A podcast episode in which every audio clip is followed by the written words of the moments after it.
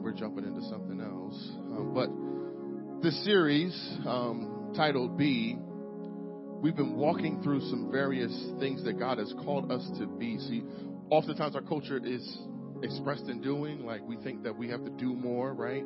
Uh, we think we have to do good things. Like the world would even tell us that you got to just do a bunch of good works, right? And that's how you get to heaven. No, that's not true. You get to heaven because of who you are.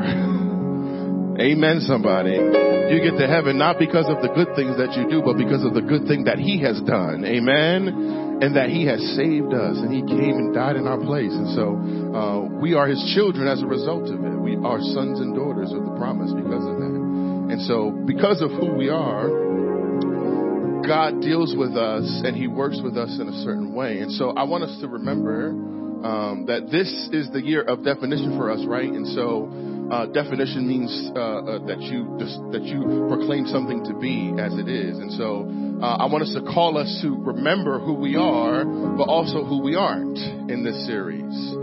And that's what this is about. And so, what have we learned so far? We learned that we are committed to doing, to, to being more than we are to doing. Right? That was the first thing we learned. The second thing that we learned is that we are a, a kind church that will speak truth. Then we learned that we are a courageous church that walks in faith. And then we learned last week that we are a generous church that lives selflessly. Amen. And so today, what we're going to discover, and Carlin must have been praying this morning because today we're going to discover that we are a together church. We are a together church with a message that I want to call Be Together. You got it. All right. You, Y'all winning in this series.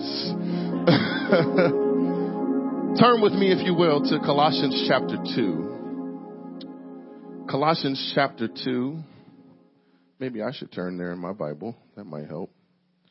There we go. Colossians chapter 2, verse 2. And that's it. That's all I got. Verse 2. It's good enough. It's the, you know. Hear these words of our Father. He says, I want their hearts to be encouraged. Somebody say encouraged. And joined together in love so that they may have, watch this, all the riches of complete understanding and have the knowledge of God's mystery, which is Christ. Father, thank you for your word. Lord, your word is sharper than any two-edged sword, Father, severing the marrow from the bone. And God, I pray that this word would get deep down into the marrow of our souls, God. And Lord, that when we hear these words of life that come from you, Father, but may we respond by saying, Lord, help us to obey. And Father, I, I pray in that same spirit, Lord, that you would stand in my body and think through my mind and speak through my mouth and let the words of my mouth and the meditations of my heart be acceptable in your sight, my Lord, my strength and my redeemer in who I place all of my trust. And the whole church said, amen.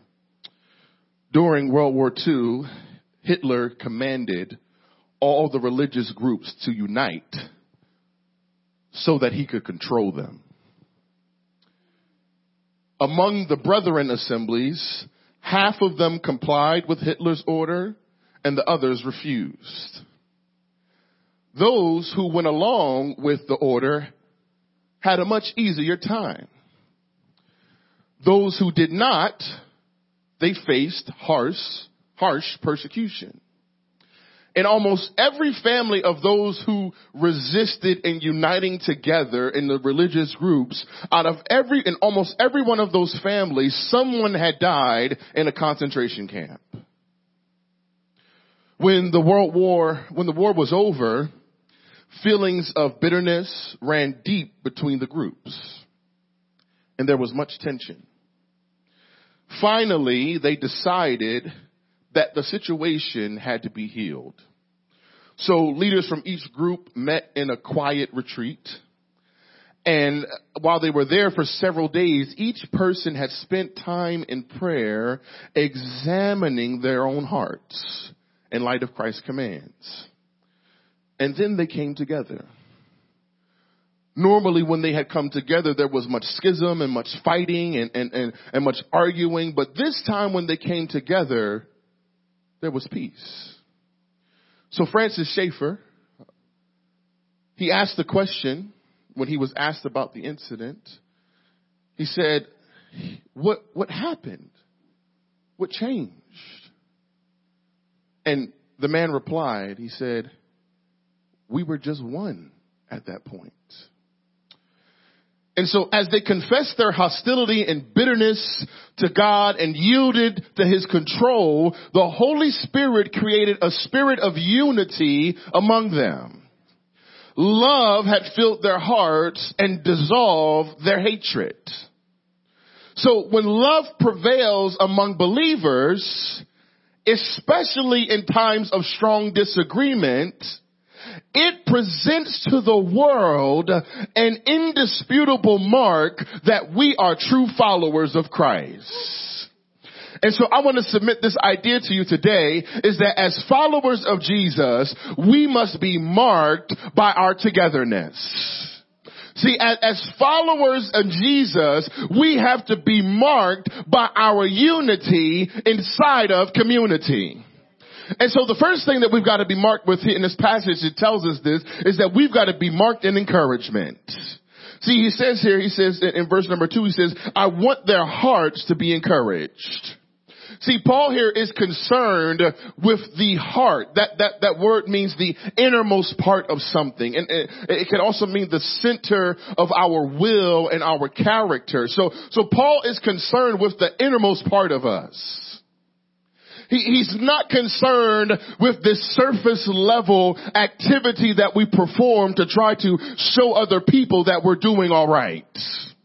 See, Paul is deeply concerned with the innermost parts of us and he is concerned with how we respond in our character and our will towards God.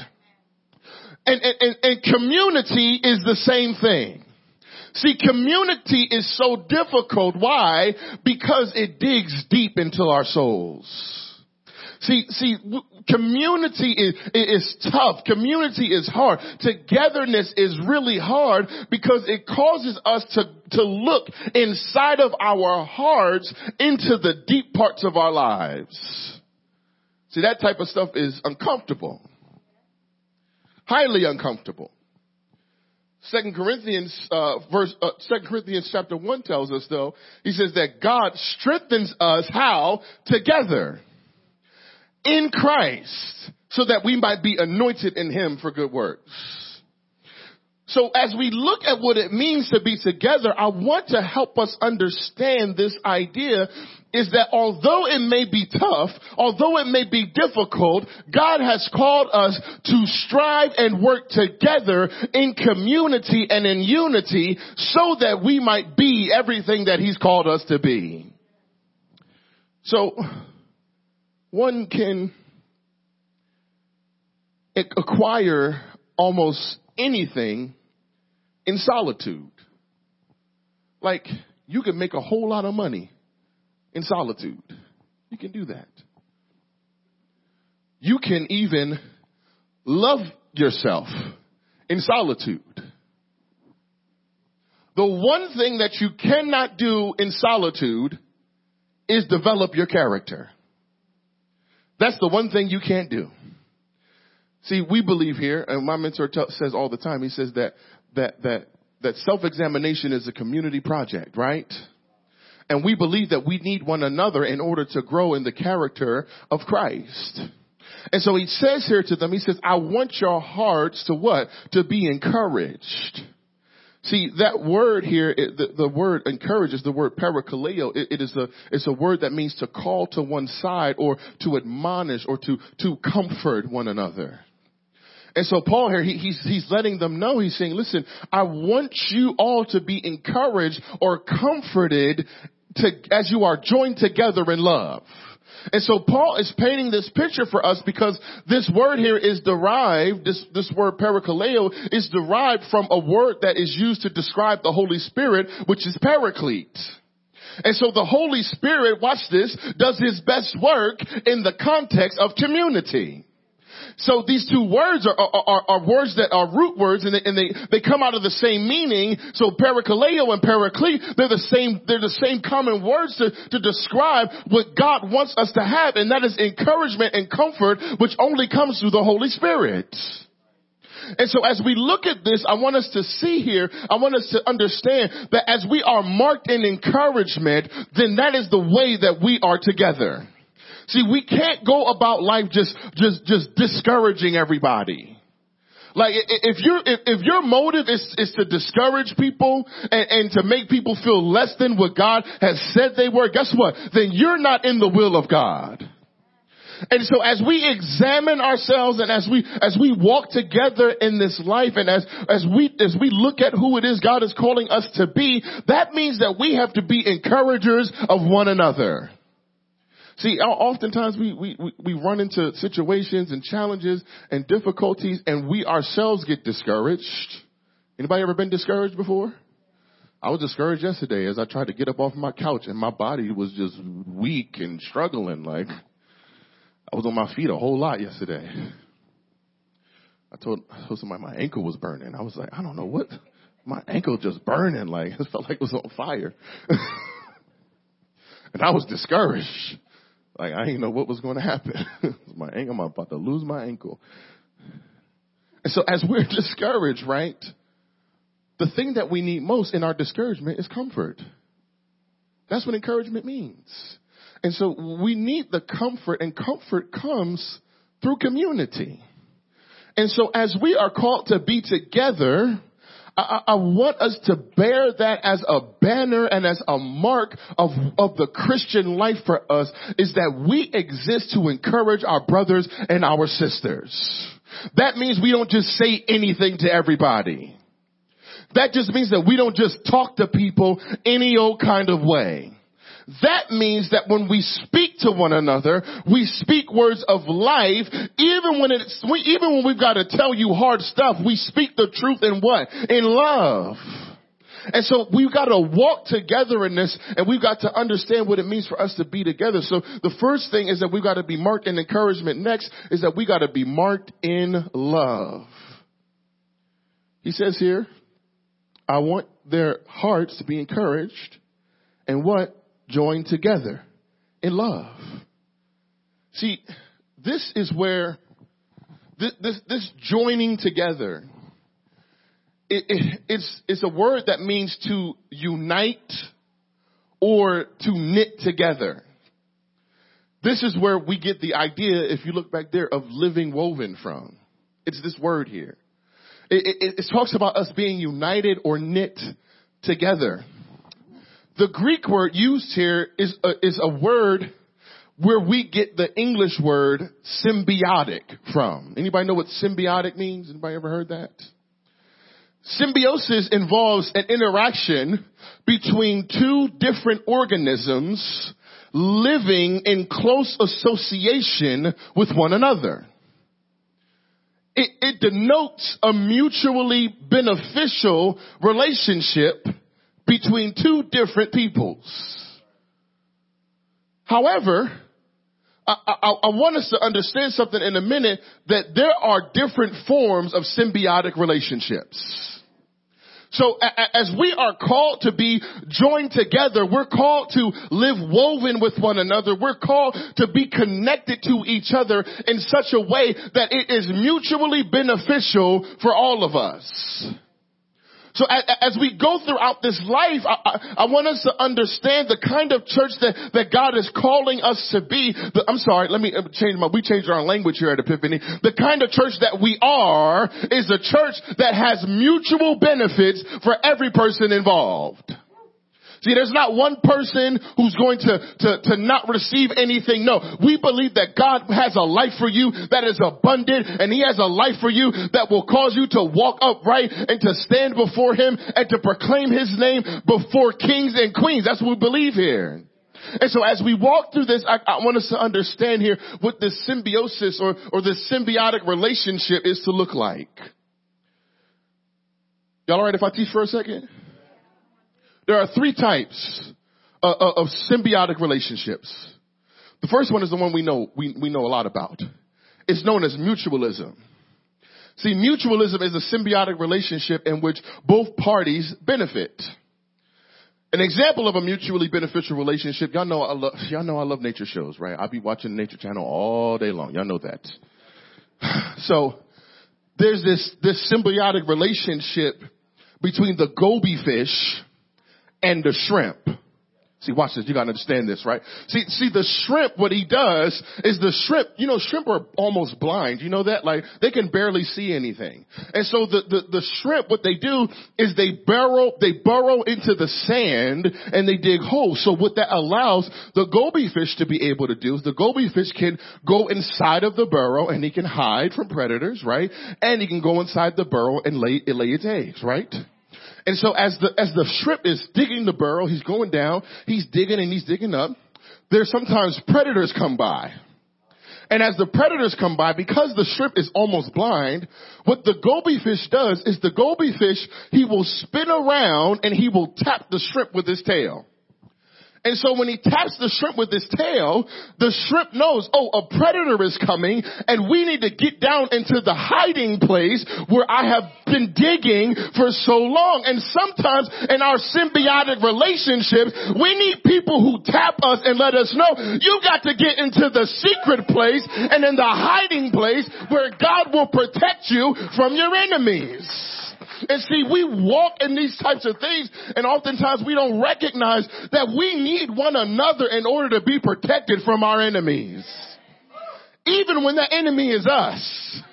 And so what happens is in this mutualism, this symbiotic relationship, the goby fish, he benefits because guess what? Now he has a place where he can, where, where they can plant their eggs and they can see things multiply and grow and they can be helped. And then, but the shrimp has the benefit of being able to be protected from his enemies even though we can't really see where he's going. See, we got blind spots. And so for us, we need some goby fish friends who will tap us when our blind spots are not, are, are they're blocked and we can't see where God is directing us. So I want us to get this. Somebody wants to share their password. I don't know. Okay, I'll share it with you. Go ahead. It came up on my, my tablet. Shared. There you go. I don't know.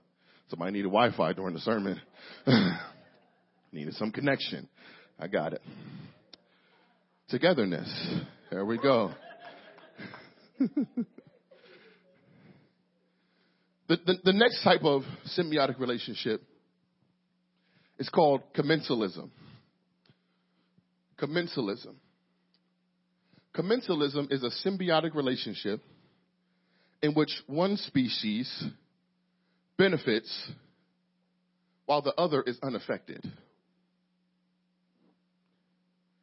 See, one species typically uses the other for a purpose other than food. For example, because y'all know, again, I watch the nature shows. Mites attach themselves to larger flying insects in order to catch a free ride. See, Uber. And so as the mites hop onto the larger insects, they get the benefit of going where they're headed faster because they are commencing with other insects. And sometimes our symbiotic relationship in Christ looks like when I am weak, I got to grab onto my brother and they're going to help me up and they're going to help me move along in the path that God wants me to go. That's the first part. The second part is because I'm a little bit slower, they can help me move a little faster than I would normally move. And so what God wants uh, to help us do is He wants to help us get guided along the path in which He wants us to be on and community or togetherness helps us get there quicker than we would have gotten if we were struggling on our own to get there. And so we get a free ride when we are connected in togetherness. God brings us along for the ride. Hermit crabs. I, this was the sermon for me to preach. Listen. Hermit crabs, watch this. They use the shells of other animals who have shedded because they outgrew the shell that they were in. And so for us as believers, sometimes we've got to attach ourselves to some of the stories and the protections that others have experienced in Christ. We don't gotta experience every single thing because we've got a community of brothers and sisters who have gone before us and sometimes all we gotta do is slip inside of their shell and realize that I'm protected from this. I know that I don't gotta wander into that because my sister sister, she went through the same thing before and I can be alright. I just got to slip up inside of her wisdom. I got to slip inside of the shell of her understanding and I'm going to be alright. See, we, we, we got to have this in our hearts. We got to understand this as we, as we live together with one another, we get a mutual benefit, but sometimes as a stronger believer, it says that those who are strong are to bear the infirmities of those who are weak. So community looks like us bearing one another's burdens. That's what it looks like. The next one, and this one is interesting. It's a symbiotic relationship, but it's called parasitism. Parasitism is a symbiotic relationship in which one species, i.e., the parasite, benefits while the other species, the host, is harmed. And see, this is a tough one for us. Because sometimes in these relationships of togetherness, you're going to get hurt. See, sometimes in these relationships of togetherness, you're going to be harmed by one of your brothers and sisters. See, many species of animals have parasites, at least during some stage in their life. But most species also host are hosts to one or more parasites. So some parasites, if you're not careful, they will take your life. And, and, and some parasites, if you're not watchful, they will drain you of all of your strength and all of your might. And so we've got to watch inside of these relationships of togetherness what type of relationships we have around us and watch this, the boundaries that we set up for ourselves as we are walking in relationship with others. See, we think that as, as Christians that we just got to bear everything. The scripture calls us to bear one another's burdens.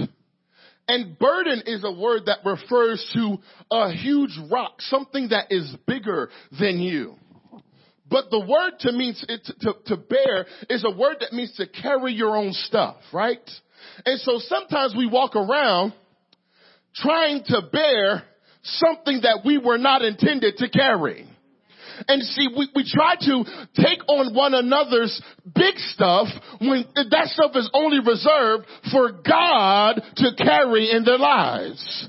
And we get so worn down and so beat up and so dragged through the mud is because we're trying to carry stuff that we were not intended to carry. So we've got to understand here, like sometimes there are parasitic relationships in the body of Christ, but guess what? You can get rid of a parasite. Here's how you get rid of a parasite. In love. He says, I, I, I want you to, your heart to be encouraged and joined together in love. See, love is quintessential in making togetherness work. See, we've talked about this already when we when we were in the sermon, be kind. Sometimes you have to say some things to some people that that that may not feel like a good conversation in the moment. But if you've ever been to the doctor and needed some surgery, they had to do some cutting in order to do some healing. And see, in the body of Christ, that's what that looks like. Sometimes you've got to cut the parasite out.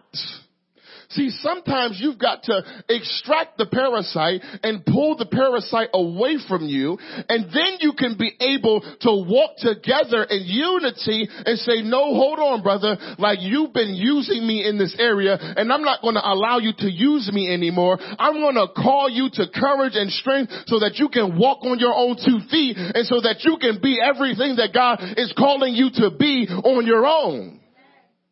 And so love is what does this. Willa Cather, she says this, she says, where there is great love, there are always miracles. And see, what we have to understand is that God wants to work some miracles in our brothers and sisters' lives, in our togetherness, through the love that we display towards them. See, there are some people who have been stuck in some bondage. There are some people who have been stuck in some cycles and some different ways about themselves and they haven't been set free yet. And the only way that they'll get set free is through our constant and consistent love towards them. That means I'm alright with you being mad at me. I'm gonna tell you the truth.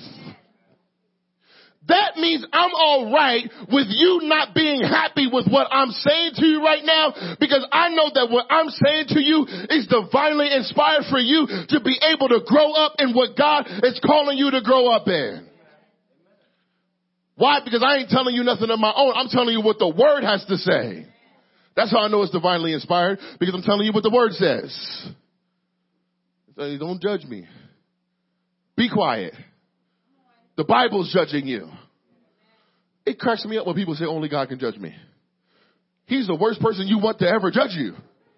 Like, if God judges you, you're in a bad way. Like if he judges you according to his laws and according to his statutes and according to his commands, guess what? We all fall short. None of us measure up to the standard of God. That's why Jesus had to come. And so we have to walk in love with one another. But we gotta walk in such a way that our life together is inspired by the scriptures and not by our dreams of what community should look like. Dietrich Bonhoeffer, in his classic Life Together, if you haven't read that book, you need to read it tomorrow.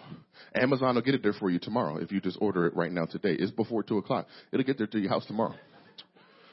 If anybody's listening, listening from Amazon, that was a plug and I'll take an endorsement. Here's what he says. The person who loves their dream of community, this is so crazy, will destroy community. But the person who loves them, who loves those who are around him, will create community. See, oftentimes we paint a picture of what community should look like. You ought to be available every time I call. You ought to give me money anytime I ask you. You should be willing to talk to me on the phone for five and six hours while I just run my mouth and you say nothing at all.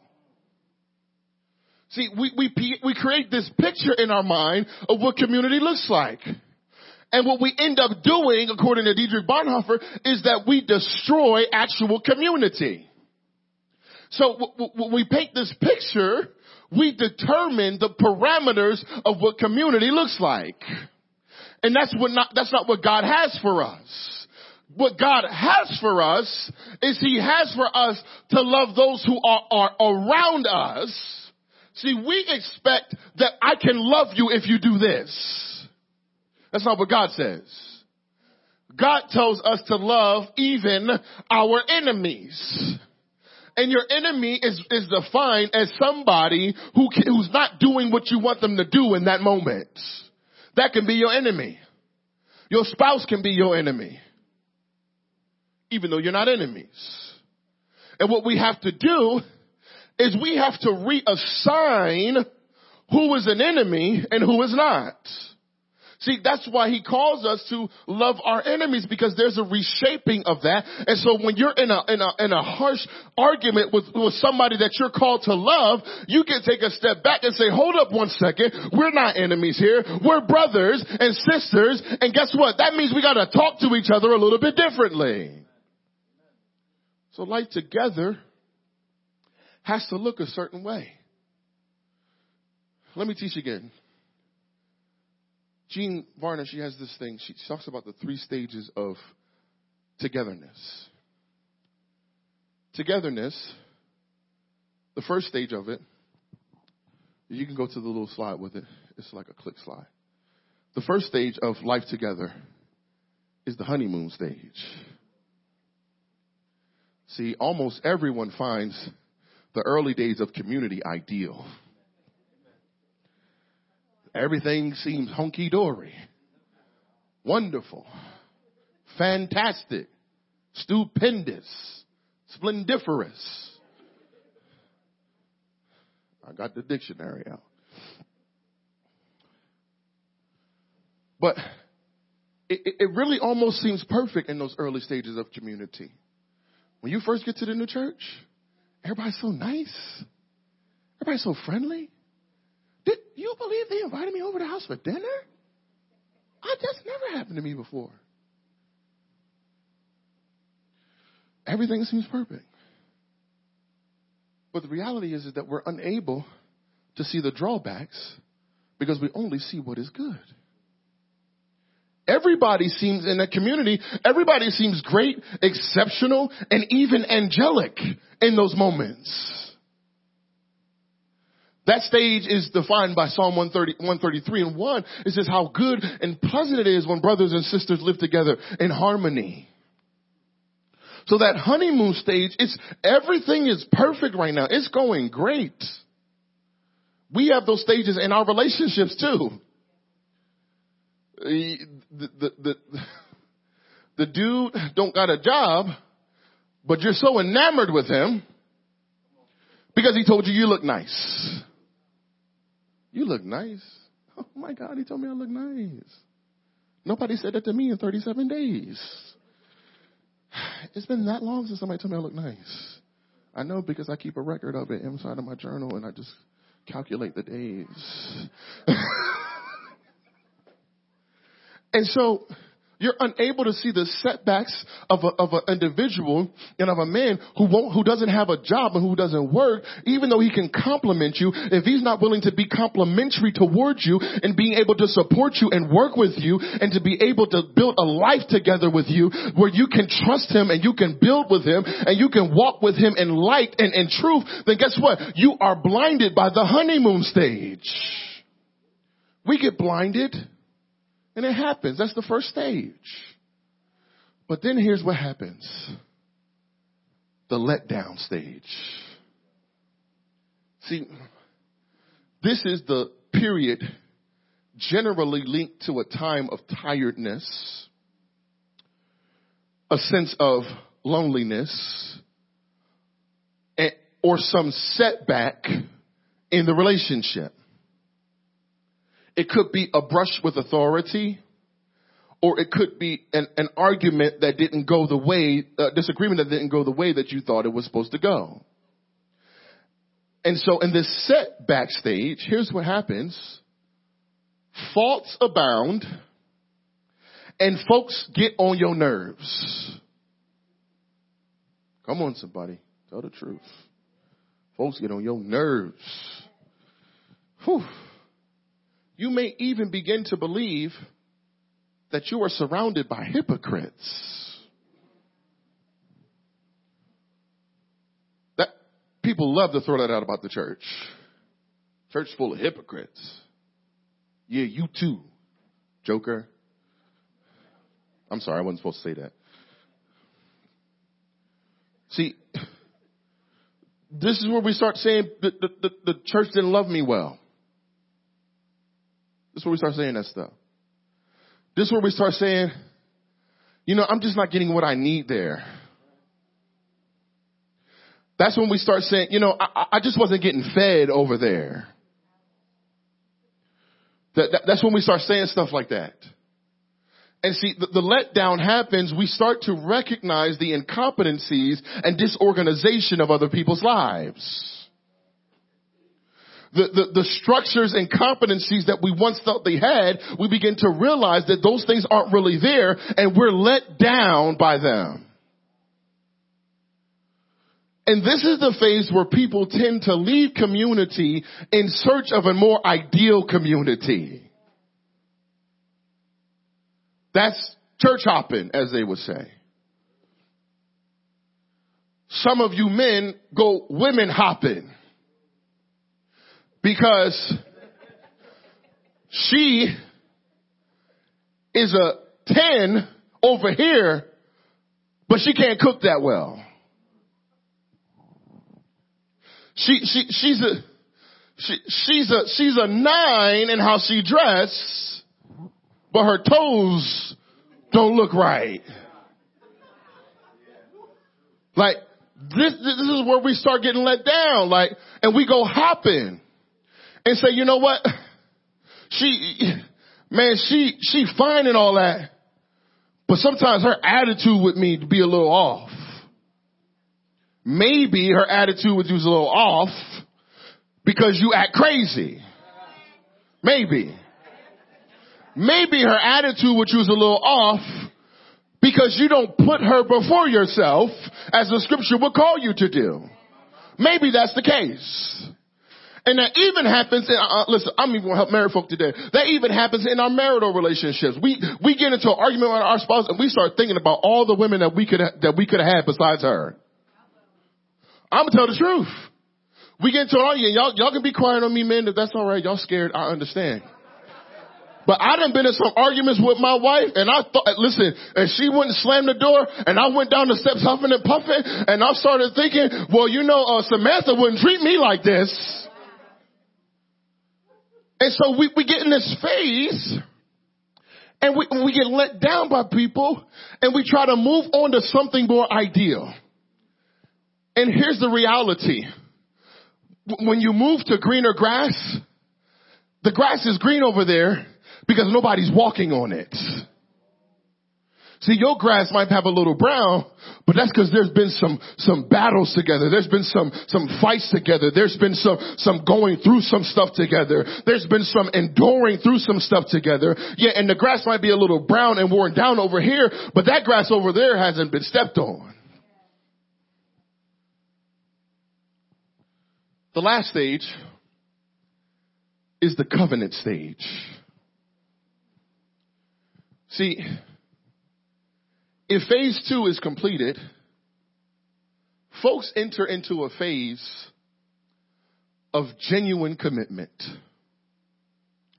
See, in this phase, members of the community are no longer saints or devils. They're just people. Each with a mixture of good stuff about them and bad stuff about them. They're a mixture of darkness in some places and light in other places. Each, but, but, but they're each growing and they each have their own hope and purpose inside of them. So what happens is this, it, it is at this time that the realism of people puts its roots down in our lives. So the community, guess what it becomes? It becomes neither heaven or hell, but it becomes firmly planted here on earth. And so when we enter into the covenant stage, that's why uh, our idea of membership here is that you are covenant community members. You make a covenant to be a part of this church, and that comes with some things that you covenant to do. when you go through step one of growth track, you learn all about what those are. And so we, we covenant certain things. See, my Job 34, he says this, he says, let us judge for ourselves what is right, but let us decide together what is good. See, Job understood that, that separately, I might have some de- ideas about the right way to do this. Separately, I might have an idea about which is the right direction for us to go as a community. Separately, I might have some ideas about how our marriage is supposed to be directed that I think are right. So Job says, let's just decide on our own what is right. But let us decide together what is good. And see, in that decision that is made together, we, that's where covenant happens. And as a community, you know what? We decide that we're going to pursue our purpose instead of pursuing our potential. See, we have the potential to do all types of stuff. At the park yesterday, so many people, they, they were asking me, will you guys do this? Do you guys do this at your church? Nope. Did, did, you, did you, are you guys raising money for the Bahamas? Nope. Uh, are you are you guys raising uh, money for for uh, uh, uh refugees in Iraq? Nope, we're not doing that. See, we have the potential to do all that stuff. We do. But that's not aligning us to our purpose in Christ. And that happens in your relationships too. We have expectations in our relationships that our relationships are supposed to fulfill us. And guess what? That you have the potential to be fulfilled in your relationship. You do. But that's not the purpose of relationships. They're not there to fulfill you. Only Jesus can fulfill you. And so as we're walking in relationships and trying to understand who it is and what it is that God has purpose for us, we've got to have a clear purpose statement for our lives. For us here is that we love the word, we live woven, we lead lifestyles of worship, and we leverage our work. That's our purpose. We will do that. And we'll do that by being on the block, in the middle of it, for the glory of Christ. That's how we do that. So we're not going to go and try to do everything. But what happens is oftentimes we get caught up in our feelings about things. You ever in a discussion with somebody and say, well, I just feel, okay, that's cool. We could take that. Feelings direct us, but they don't determine for us. See, our, our feelings can't be the, the, the, the, determining factor in, in, in how we do things. It can't be. God's not a God of feelings. So it, it is, Mason Cooley, he said, it's, the, it's commitments, not feelings that hold our lives together. See, in those moments, when me and my wife have argued, and she slams the door and I run down the stairs, if I was trusting my feelings, guess what I would do? I'd call Samantha. Somebody tell the truth. If we were dealing with our feelings, we would call up Samantha. Y'all would call Tyrone. You better call Tyrone. Sorry. Y'all would do it. But watch this. My commitment to her makes me curse her out under my breath because I wouldn't curse her out to her face. I curse out under my breath and say, you hungry? You want something to eat? That usually brings my wife and I back together. is we can get a meal together. That usually works. Married people, when you have an argument, let little time just sizzle past a little bit and then say, hey, you hungry? It works. it, it works. my commitment to her or my covenant with her, more so, my covenant with her and God won't allow me to step and walk on my feelings. And so the same is true inside of community of Christ is that your covenant to serve with this branch of Zion, this house, these people of God who come through these doors at 301 North Union Street, your covenant to be with them and to be connected with them won't let you walk out on your feelings when you get into a disagreement and you feel misunderstood. We covenant with each other because we're called to be together. I gotta move. I've, I've got a lot of past time. The, the last piece is this. We are marked in wealth together. It says this, verse 2 says, I want their hearts to be encouraged and joined together in love. Why? So that they may have all the riches of complete understanding and have the knowledge of God's mystery, which is Christ. Riches refers to the abundance that we have in Christ but he says here, I want you to have complete understanding. That can also be translated as full assurance of the understanding that you have in Christ. See, it is commitment that draws us to togetherness because we're fully assured in our understanding that God is able to work out my differences with my brother and my sister in Christ if we're both committed to leaning on the word of God and doing what the word of God says. My commitment to, to, to obeying the scriptures gives me full assurance in my marriage that my wife is compatible with me no matter what. See, we say stuff like, oh, we're just not compatible anymore. We've got some unreconcilable differences, me and Tina. And, and, and, and, the reality is this.